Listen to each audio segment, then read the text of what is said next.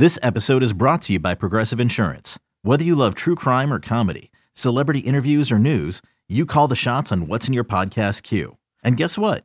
Now you can call them on your auto insurance too with the Name Your Price tool from Progressive. It works just the way it sounds. You tell Progressive how much you want to pay for car insurance, and they'll show you coverage options that fit your budget. Get your quote today at progressive.com to join the over 28 million drivers who trust Progressive. Progressive Casualty Insurance Company and Affiliates. Price and coverage match limited by state law. It's the amazing Rico Brogna podcast with your host, Evan Roberts. All right, welcome to the funeral. Uh, the funeral for the NL East, Rico Brogna, Evan Roberts, great Pete Hoffman, who did a wonderful job on the overnight, and of course produces Tiki and Tierney. I don't know how much screaming and yelling I'm going to do. Now I'm just a beaten man. I think we're all beaten men. Uh, this was brutal. I think this series was every fear that we as Met fans have deep in our soul. Every time we try to get excited, but we say, oh no, we're the Mets. We have this in our DNA, and we think back to collapsing in 07 or closing Shea Stadium down in 08 or Beltran striking out in 06 or the way they lost the 15 World Series or the wild card game in 16 or whatever the hell you want to come up with. This series was, I think, always the thought in our back of our mind all season long that good things don't happen to us as Met fans. And look, this sucked. And we will do a podcast in a few days in which we'll preview the wild card series because obviously that's happening.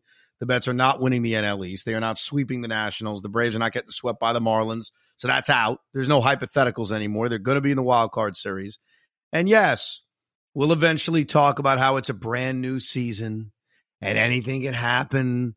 And what happened against the Braves doesn't matter because it's a new series against the Padres or the Phillies. But right now, what we witnessed over the last three days was our biggest fear. Everything about it.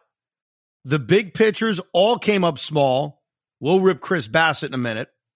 The offense, for the most part, did absolutely nothing outside of Jeff McNeil. He's the one guy who, for every piece of criticism we lay out for however long this podcast lasts, he's the one guy who's exempt. Even the last out of the game, he hit the crap out of. Jeff McNeil was right on in this series. He has three hits in the finale. He hits that bomb of a home run in the third inning. Jeff McNeil had two hits in every game of this series. I got no issues with Jeff McNeil. I got issues with everybody else. But this was our biggest fear an offense that does nothing, a rotation that underachieved to the umph degree, and the Atlanta Braves, in every way, every single way you want to look at it, they were the better team.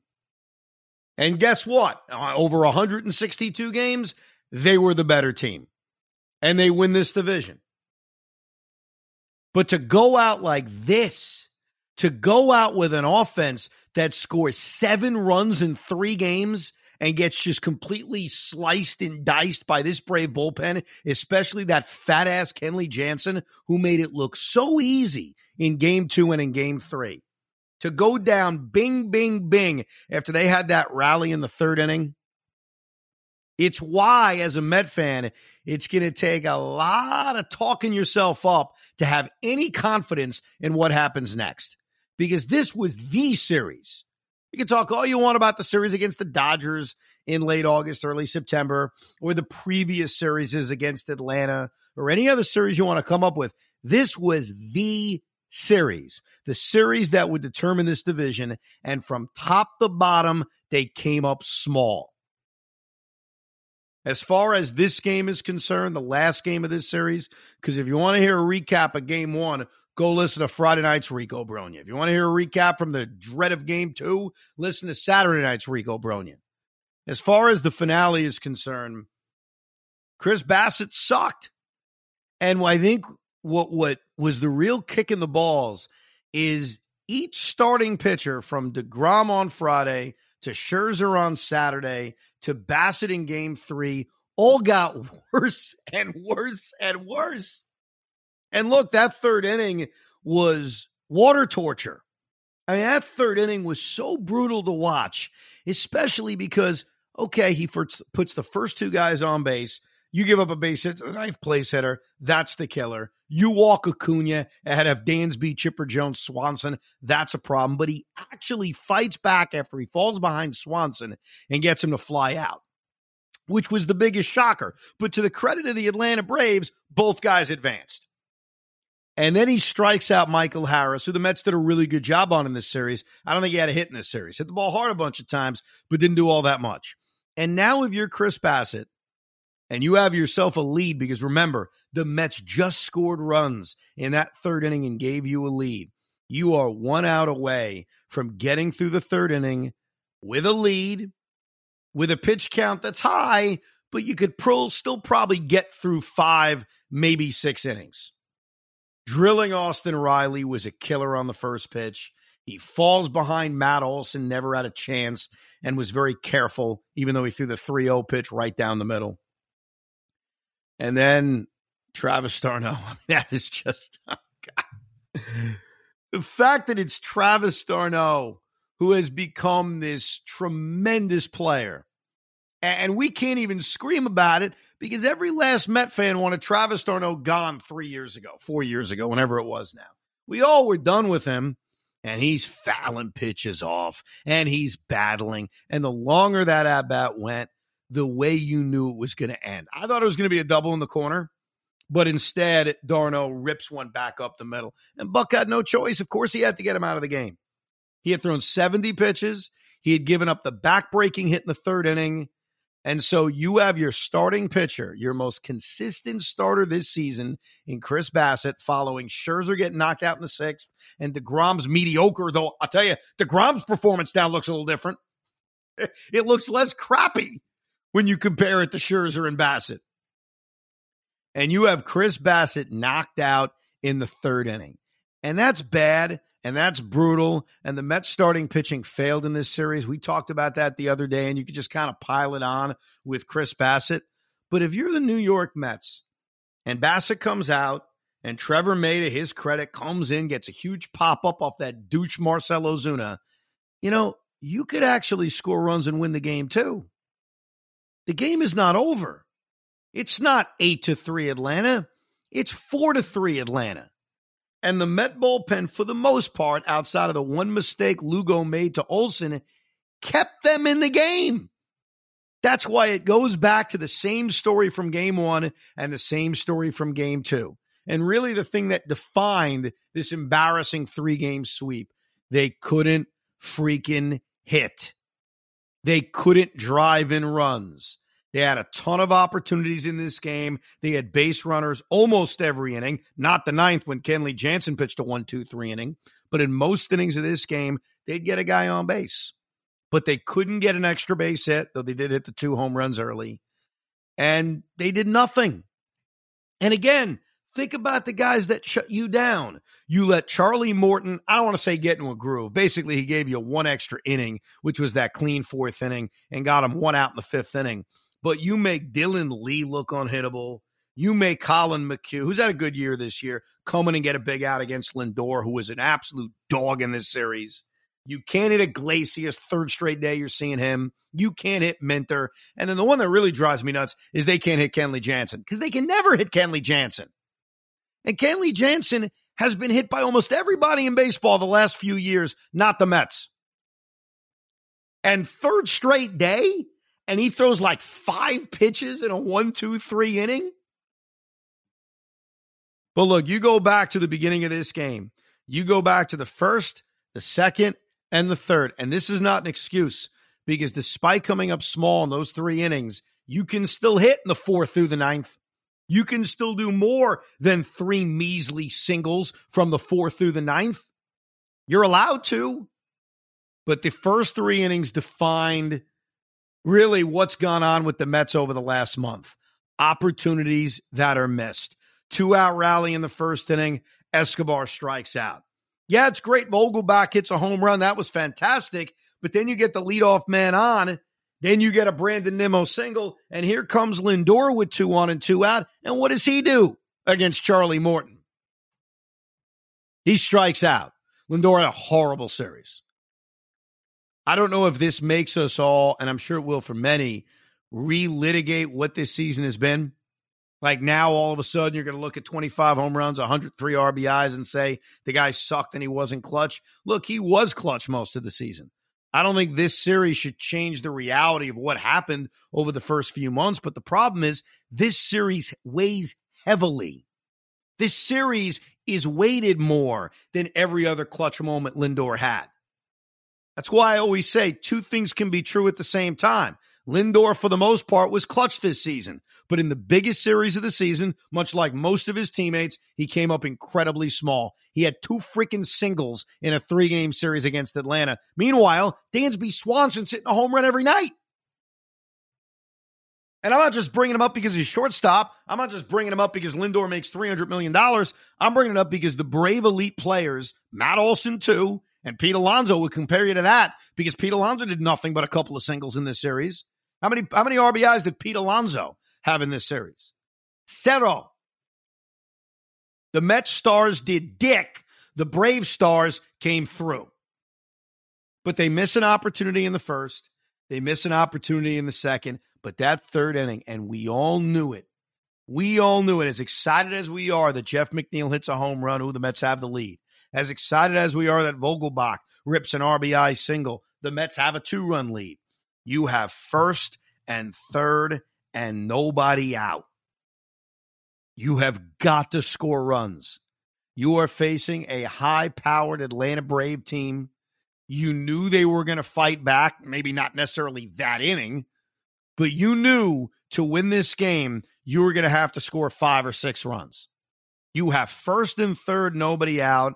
And I know Mark Canha had a couple of hits in this game, but a little dinky pop up to first base. Hit the ball to the outfield, Mark. Luis Guillorme, Mr. Contact, strikes out.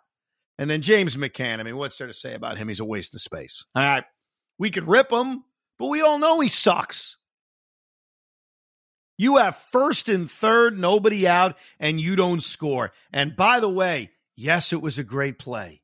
Yes, Austin Riley was heads up on that Mark Canha little chopper along third. But my God, how many times do we need to hear this broadcast crew make love to Austin Riley on TV? I mean, my God. Oh, what a play. Oh, he's so smart. Oh, he's so sexy. Oh, he's this, he's that. It was a great play. All right. Austin Riley is a tremendous player. But over and over again, we got to hear what a brilliant play it was. And it was a brilliant play. I give him credit. But guess what? The Mets still had first and third, nobody out. And they didn't score. And from that moment on, even though the Mets are up three to one, even though Chris Bassitt could very well settle in and give you six innings, one run, and yes, the Mets are allowed to win a game three to one, three to two, you just knew. You knew. We all knew how this was going to go. And it went quick because the Atlanta Braves responded every time in this series. And think back to Friday night. And I'm not blaming SNY. I don't believe in jinxes. I don't. But when the Mets took an early lead in the opener of this series, one nothing for Jacob DeGrom, that graphic popped up. The Mets record when they lead the Mets record when they score first. well, they didn't score first in the finale of the series, but they had a lead in every one of these games, and it felt like the Braves responded immediately, mainly because the Braves are champions. And that's why from June 1st, even before that, you never, not that I thought the Braves were going to win 100 games necessarily, but you never should have ever counted this team out. And I don't think most Met fans did, even at 10 and a half games up. I think there was always that skepticism, not only about ourselves, but about how good they are. They're the defending world champions for a reason. And right now, and I, I, know you could look at the numbers and say, well, the Braves are only two games better, and the season series ended 10 9. Look, after this weekend and after the four games, even last month, the Braves are better. They are. And we're going to go into the postseason, sure, with a chance. Everybody's got a chance. But this is not the best team in the National League. This is a flawed team. And all of their flaws were exposed over these three games. That doesn't mean you can't get hot at the right time. That doesn't mean The Mets have their own Cody Ross. I think about him and that run he had with the Giants a decade ago. But right now, you saw in this three games against Atlanta the flaws of this team. What are the flaws? They don't hit enough home runs. You know, what happened in this series, there were two talking points that have been around baseball for a very long time that got destroyed in this series. Talking point number one is to win in the playoffs, you got to play a little ball. You can't rely on the home run. Okay. Okay. Okay. Yeah. I'd love to think that was true. The Atlanta Braves scoff at that. The Atlanta Braves have hit 241 home runs this season. They hit a lot of home runs last season. Yes, it's good to manufacture runs. You like to have a well rounded offense, no doubt about it. But in this day and age, you do have to hit the ball over the fence. Mets haven't done that enough. They hit two home runs in this game. They didn't hit enough home runs in this series. And they don't have a lot of pop, which we've always known. Problem number one. Problem number two, the stars came up small. We kind of know that. Problem number three, the bottom of the order is a disaster. And they have no depth. Zero. They called up Mark Vientos and Francisco Alvarez. We were all excited about it. And it's very fair to argue what Hoff's argued, what I've mentioned. They should have done it sooner. Because you call up Alvarez and he's making his major league debut as this series begins, it shouldn't shock any of us he's 0 for the series. Mark Vientos has like six hits in the major leagues. Now, that's on them. They could come up and be a house of fire. I understand that. That's what we're all hoping for. But maybe it would have behooved this team to call these kids up in August and not with three games to go. Because essentially it was three games to go. These games against the Nationals mean nothing. Okay. You could go play Francisco Alvarez just to see what he has. Games don't mean anything. But the bottom of this order is brutal. I know Vogelbach had a good game tonight. Great job by Vogelbach. And we'll get into pinch hitting him in a second. But Mark Canha has done very little over the last few weeks. Luis Guillorme, we all love Luis Guillorme. He hasn't had an extra base hit in two months. And I know he's not there for his offense, he's there for his defense, but you got to hit a little bit because the catcher is going to be there for his defense, not his offense.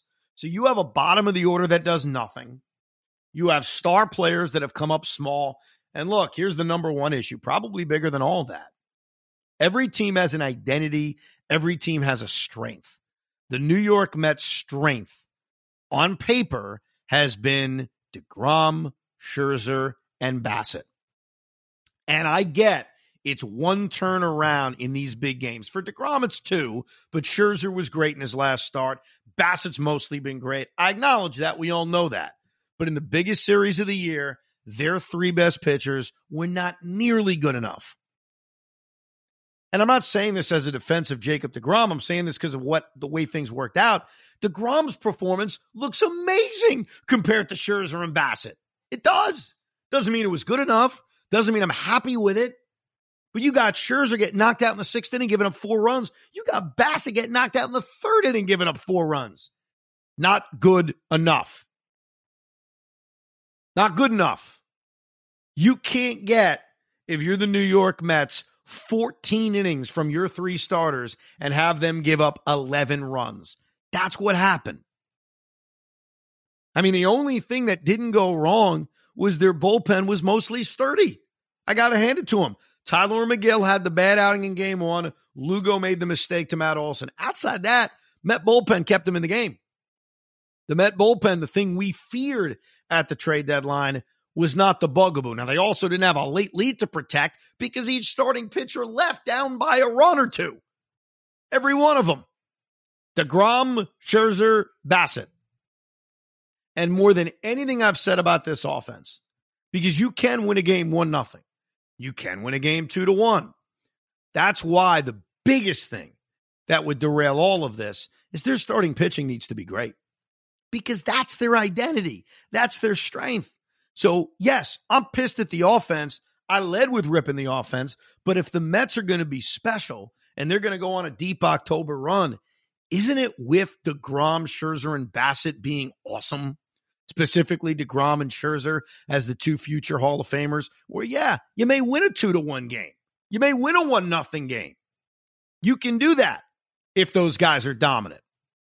And look, the Mets didn't score many runs in this series. They scored seven runs. They scored two in game one, two in game two, three in game three. If your ace dominates the way we envision it, you actually could win that game. So everything sucks. That's the point. It's not about saying I'm defending this or I'm def- I'm not defending anything other than Jeff McNeil. He's the only guy I'll defend because he was good. The rest of it sucked. Now, quickly, Vogelbach. Look, here's the problem, and it's a part of this problem is how the Mets are built.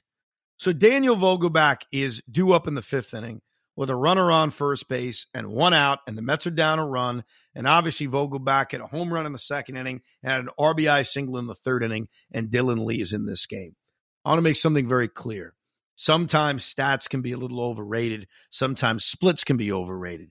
This guy cannot hit lefties. I'm going to say it as calmly as I can. He hasn't. He won't. He never has.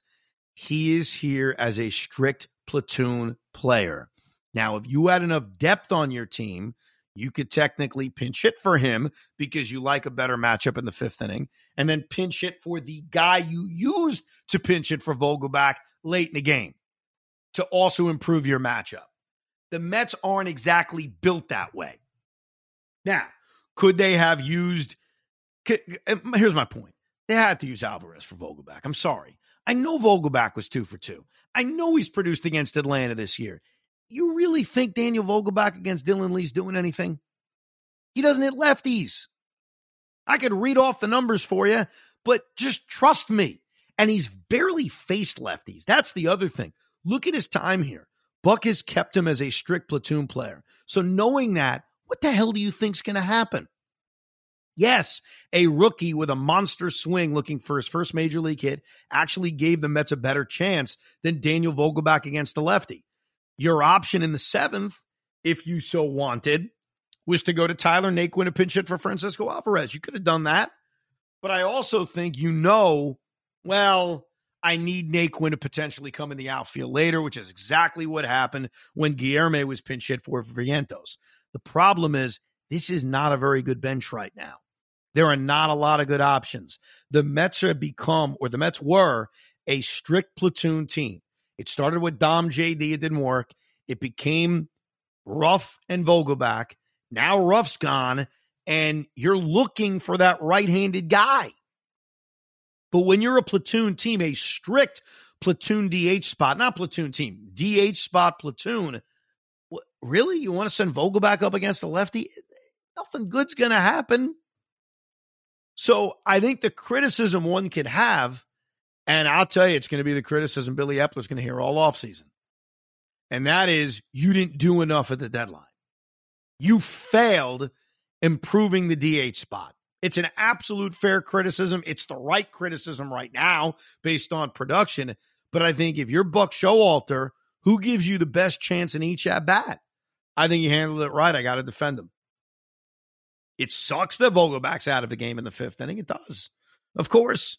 Would you like him to be up against Iglesias in the seventh inning? Sure. Now there's a chance he doesn't face him. There's a chance AJ Minter comes into that game one batter earlier. But the Braves are equipped to handle these Met matchups because they have three lefties in their pen with Minter, Lee, and Matzek. They've got tough righties in their bullpen. They can beat you with these matchups. And they did. How you feeling, Hoffman? You're the one who was confident going into this game. You feel like a horse's ass? Uh, I don't want to talk right now because I might cry. uh, dude, uh, this is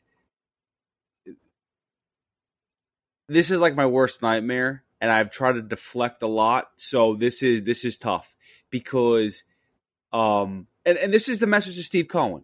Okay, you have to understand how fragile the Mets team is, and I, I, this the, the, the fan base is because I, I, always hear Tommy. I make fun of Tommy all the time for being too negative. I've been trying to be optimistic. I've been trying to put this, you know, on my back, and I think fans have been trying to be optimistic. But the reality is, this, like you said, is always the underlining tone. And it's going to take a lot to change that narrative. And he's got to recognize it.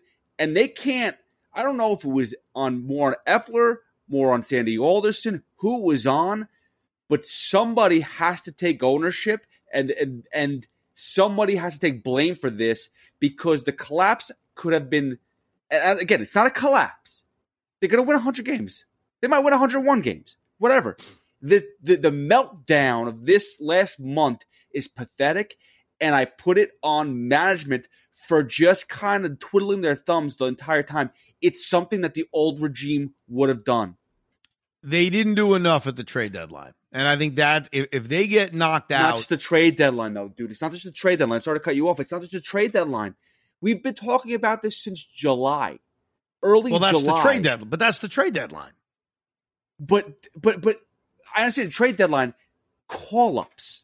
And I don't want to You've thought you touched on it also. I, I but but there were so many things. It wasn't just about who to bring in and who to trade for. We've discussed how this team could have changed in so many different ways. People you could have brought in just to kind of get an idea of who's on your squad, so that you don't have to wait six six games left in the season for Francisco Alvarez. Let's see what the kid's got. He's got nothing. He's Yeah, the- the the calling up of Vientos and ultimately Alvarez was clunky. Now both guys haven't produced. That's the problem. And just because they were called up a month earlier doesn't mean they were going to produce. You know, I, I think there's hope that maybe it changes things because you give a kid more time to get used to major league pitching and get used to being in the major leagues. But you have Francisco Alvarez getting a phone call a day before a series against the Atlanta Braves as he's driving from Syracuse to Florida. Hey, oh, by the way, come over here and make your major league debut. So, yeah, they could have called up these kids earlier. I don't know what difference it would have made. What I think is going to define if things go badly, because that's the thing we always have to preface. They could, even though none of us are confident, go sweep the Padres and go beat the Dodgers. And if ultimately they're sitting in the National League Championship Series, no matter what happens, the divisional race kind of gets forgotten about. It does. Because then there's a new battle. Like if you're facing the Braves in the NLCS, trust me, what happened in the divisional race isn't going to matter if you could go beat them. But if this season ends early, and I think most of us think it will right now, we will look back at that trade deadline and say, why weren't you more aggressive? Why wasn't Willson Contreras acquired? Why, what, whatever guy you want to come up with. I know some argue for JD Martinez, Willson Contreras, whoever the hell you want to come up with. Why didn't you do more? Because right now, besides the starters just not living up to their hype, which is on them more than it is Eppler or Steve Cohen, it is about this lineup looks weak. You didn't do enough. And results, this is a results oriented business. There haven't been enough results from this DH spot. You knew it was one of the bigger issues at the deadline. It wasn't addressed. Now, I know there's a lot of Met fans. I'm getting into my Mets text chat. Got to give Aaron Judge 500 million. You got to do this. You got to do that. Listen, there's going to be time for that. I don't want to do that now. We don't want to do that now. We don't want to fantasize about what they should add to this team for next year. For next year? This has been one of the great regular seasons we witnessed as a fan base until the last three games. And now we're starting to game plan the offseason. Here's what we got a game plan. And it sucks to say it. We got a game plan. Hey, who do you want to play? The Padres or the Phillies? Because I already got the scenarios laid out if you're curious. I'm not kidding. Look, they're going to be in the wild card series. This division is gone. Congratulations to the Braves. The Mets are not sweeping the Nationals while the Braves get swept by the Marlins. So as we all face the reality that the Mets are not winning the NL East, they're either going to play the San Diego Padres or the Philadelphia Phillies. And I'll lay it out real quick, and then everybody can decide who they want to play. I'm pretty sure I know who everyone wants to play. It's called not the Padres, even though they've been a 500 team since the really since June. Look it up. Padres have been a very average team for an extended period of time. And oh, by the way, the Phillies have been choking over the last few weeks.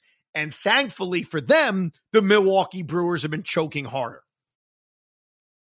But right now, the Padres are a game up on the Phillies, which means the Mets would play the Padres. The Phillies have the tiebreaker.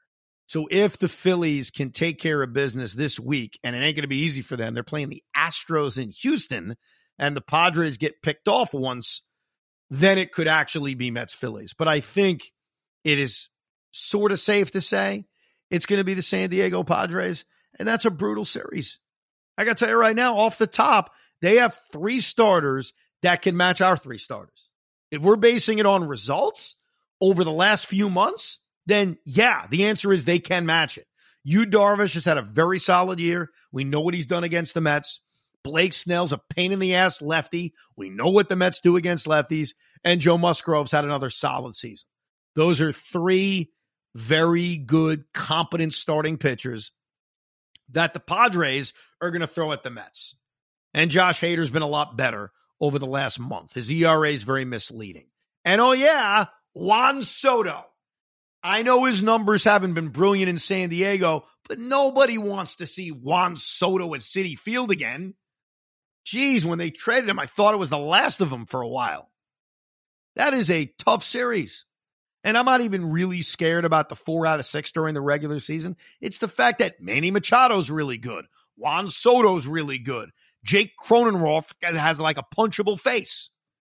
And then, yes, you've got yourself, no offense, Jake.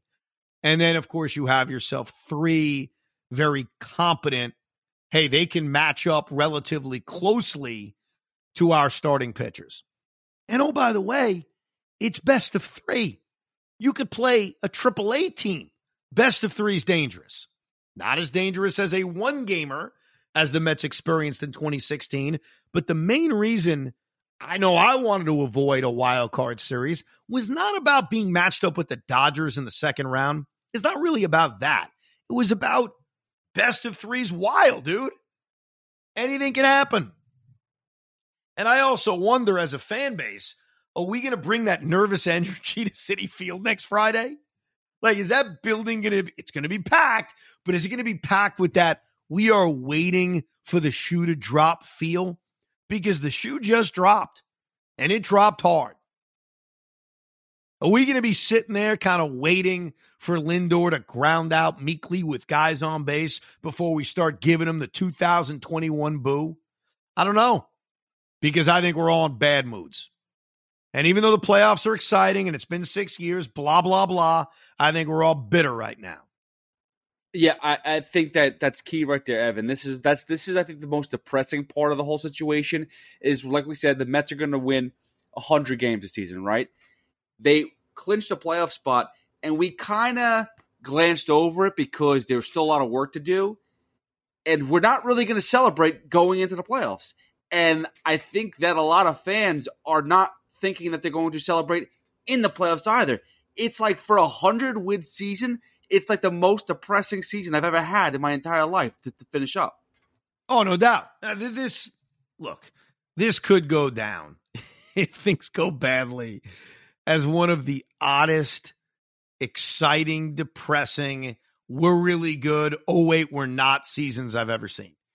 Because you can't ignore winning 100 games that that matters. That's not something I've ever seen. Assuming the Mets win at least two games against Washington, and who the hell knows? That's not something I've ever seen. I'm too young to remember 88 to remember 86. And that can't be dismissed as nothing. It's it's something.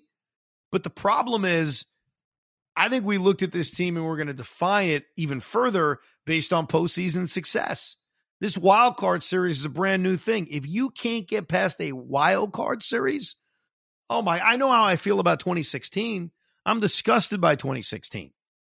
And 2016 was so different because they were having a mediocre year, got hot late, were lucky to make the playoffs. They were ravaged by injuries. And so it was easy to have a, hey, I'm just happy to be here attitude. But I don't even have that. I look back at 2016 and say that shouldn't even count. You play two games against the Padres at Citi Field and you lose two games to them. We really going to want to acknowledge this as even a playoff season, despite all the fun we may have had between April and September?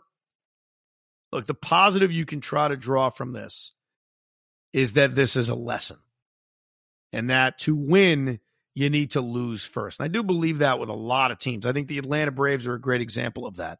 The Braves blew a 3 1 lead in the NLCS. That happened in 2020. They came back, they won the World Series last year. I- I've always said this about the Bucks. I know it's a different sport, but in the NBA, the Bucks had a lot of brutal playoff losses. And what always scared me about that series with my Nets 2 years ago is boy, when they get past the big one, they're off. And that's what happened. Now, this is one year, and this is a different different team than last year. So I don't even include last year as the year where they learned. I'm hoping that this all happens in one season. That the lessons of losing is not in NLCS, let's come back next year, but is a divisional race, let's come back next week. And that's what I'm hoping for. It doesn't mean I think it's going to happen. Look, right now, if you ask any Met fan, I don't know, other than being a pom pom waiver, how you can convince yourself things are just going to go swimmingly in this three gamer against the Padres and then in a five gamer against the Dodgers. That's the roadmap now. What a roadmap it is. It's littered with trucks overturned on a highway. I hate to say it, but they look kind of old. They look beat down. They look tired. Yes. That's uh, that's that's not a that's not a grounds for success going into the playoffs. I was just trying to find something positive. I was saying maybe this is the thing that wakes them up. No, Obviously, it's they... it's but but Ev, like like I don't want to be that dude, but like no, they literally because here's the thing is they had everything going into this series. Like everything was I theirs. Know. They got they lost six games at home to terrible teams. And they couldn't find the way to win one game in Atlanta. One game. One That's game. all they that, had to do. That was it. No, I know. Even going into this Sunday night game, it was, hey, just take the final game of the series and you could still win this division. But here's the problem with this whole old thing. Jacob DeGrom and Max Scherzer and Chris Bassitt, who are older to different degrees, obviously Scherzer being the oldest. DeGrom has barely pitched this season. Scherzer only made like his third start back off the injured list. There really isn't a tired excuse for DeGrom and Scherzer. Now, there could be a health excuse, as we heard with Scherzer and the blister with DeGrom, but there should be no tired excuse. And the two stars of this team, Francisco Lindor and Pete Alonso, are not old. They should not be tired. They should not be hitting a wall. They are not 37 year old veterans. They are in their prime stars who had great regular seasons until this weekend. So the talk of, and I, I don't disagree, they look old and tired, but it's not an excuse. There's, it doesn't make any sense.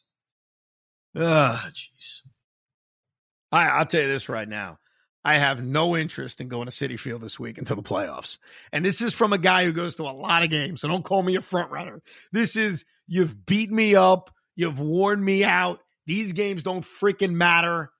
And wake me up on Friday. All right. I know some fans do that for months. I'm doing it for like a few days. Get me through this series against Washington and let's get to Friday, hopefully night. Let's make this a night game so I don't have to sit next to Craig Carton during an afternoon playoff game. Let's get to Friday night and let's hope this narrative changes. Because I will say this if DeGrom dominates game one, let's assume he starts game one. If DeGrom dominates game one, Mets win 2 nothing. Doesn't even have to be a lot of offense. And then Scherzer dominates game two. And the Mets very quickly, very quickly advance. Boom, boom, done. They're off to the Dodgers series. I think the attitude of a lot of people, including myself, will change. I've always said that. That, how do I explain this? I remember Joe and I had a conversation about the Jaguars, the year they played the Patriots in the AFC Championship game. And he said, the Jaguars, even if they win their first game, there's no chance that I'd ever pick them. And I said, Joe, if they win a playoff game, though, your view on them will change. He's like, yeah, it's true. I said, when you see a team win, as opposed to just saying it now, things change. So if the Mets win a playoff series against the Padres and they do it the way we expect them all season long to do it with dominant starting pitching and clutch hitting and Diaz dominating, that Rico Brogna we do Saturday night, if they swept the Padres, our tone would be completely different. We would not be moping about what happened against the Braves a week earlier and how they're a dead team. But right now, they feel like a dead team. And the other problem is, and it, it, it pisses me off and it shouldn't. My phone is littered with text messages from Yankee fans just destroying me. And I'm like, I did not text you once about the Yankees this season. I really didn't. I wasn't attacking it. And I got one guy texting me the brave mascot running around with the, the logo. I'm like, what? What? So now I got to have it rubbed in. it's just this was our worst nightmare. I mean, that's that's really what it was. As Met fans, we were told we were being too negative. Maybe not me, maybe not you, maybe not all of us, but there were moments of negativity this season, and this was the weekend we feared. Getting swept by the Atlanta Braves and losing the National League East. And yes, they had a lot of opportunities over the last month against bad teams. They absolutely did. But what cost them the NL East is that when they went mano a mano with the team that they were rivals with all year and a team that they had handled for the most part this season, they blew it. And it goes back to that four game series because that kind of woke them up. The Braves won three out of four. That final game of the series with DeGrom not being able to get through the seventh inning. And I think it was Vaughn Grissom scoring from first base on a hit and Nimmo's noodle arm. And then the weird Lindor slide and Alonso swinging when Lindor had second stolen against Jansen. Everything about that last game would have been a huge swing. And the Braves wouldn't go away all season long. And they won the NL East, and congratulations to them and boohoo for us. Uh, any final thoughts off? Because I just want to, I just want to sleep now. No, no. Let's. I'll talk to you Wednesday. I don't really. We, we, I, I, we're not doing a recap of any of these Nationals games, are we? no. Here's how we'll do it. Here's how we'll do it. I'll tell you. I'll lay it out for you. We will give you a podcast Wednesday after the National Series to recap the series a little bit because I'm sure there'll be some things to talk about it. To talk about maybe it's Alvarez getting a couple of hits. Maybe our feel on certain guys change. So we'll do a little bit on the series, and then we'll have a separate podcast where we'll preview the wild card series. So figure we'll have, give you one Wednesday recapping the Nat series and the regular season as a whole. And then on Thursday, we'll give you a postseason preview. All right. That's what we'll do coming up next week on Rico. And uh Met fans, I listen, I'd love to say something positive. I guess the only positive thing I'll say is there's a new season beginning on Friday. And maybe the new season will make us forget about the old season. And maybe when we're down the Canyon of Heroes in a month, I can't even say it with a straight face, we'll all laugh about that three game sweep at the hands of the Braves. We'll all chuckle. We'll say, ah, remember that? Remember how bad that was? If only, if only. And I'll be on with Craig, two o'clock Monday afternoon. Hoffman producing Tiki and Tierney. There was a beautiful jet victory and giant victory for the Giant fans out there, but boy, uh, kind of bittersweet, I must admit. Thank you for listening to Rico Brogna. We hope you enjoyed this episode of the Rico Brogna podcast. It's amazing, isn't it? Make sure you download it now to keep it on you at all times.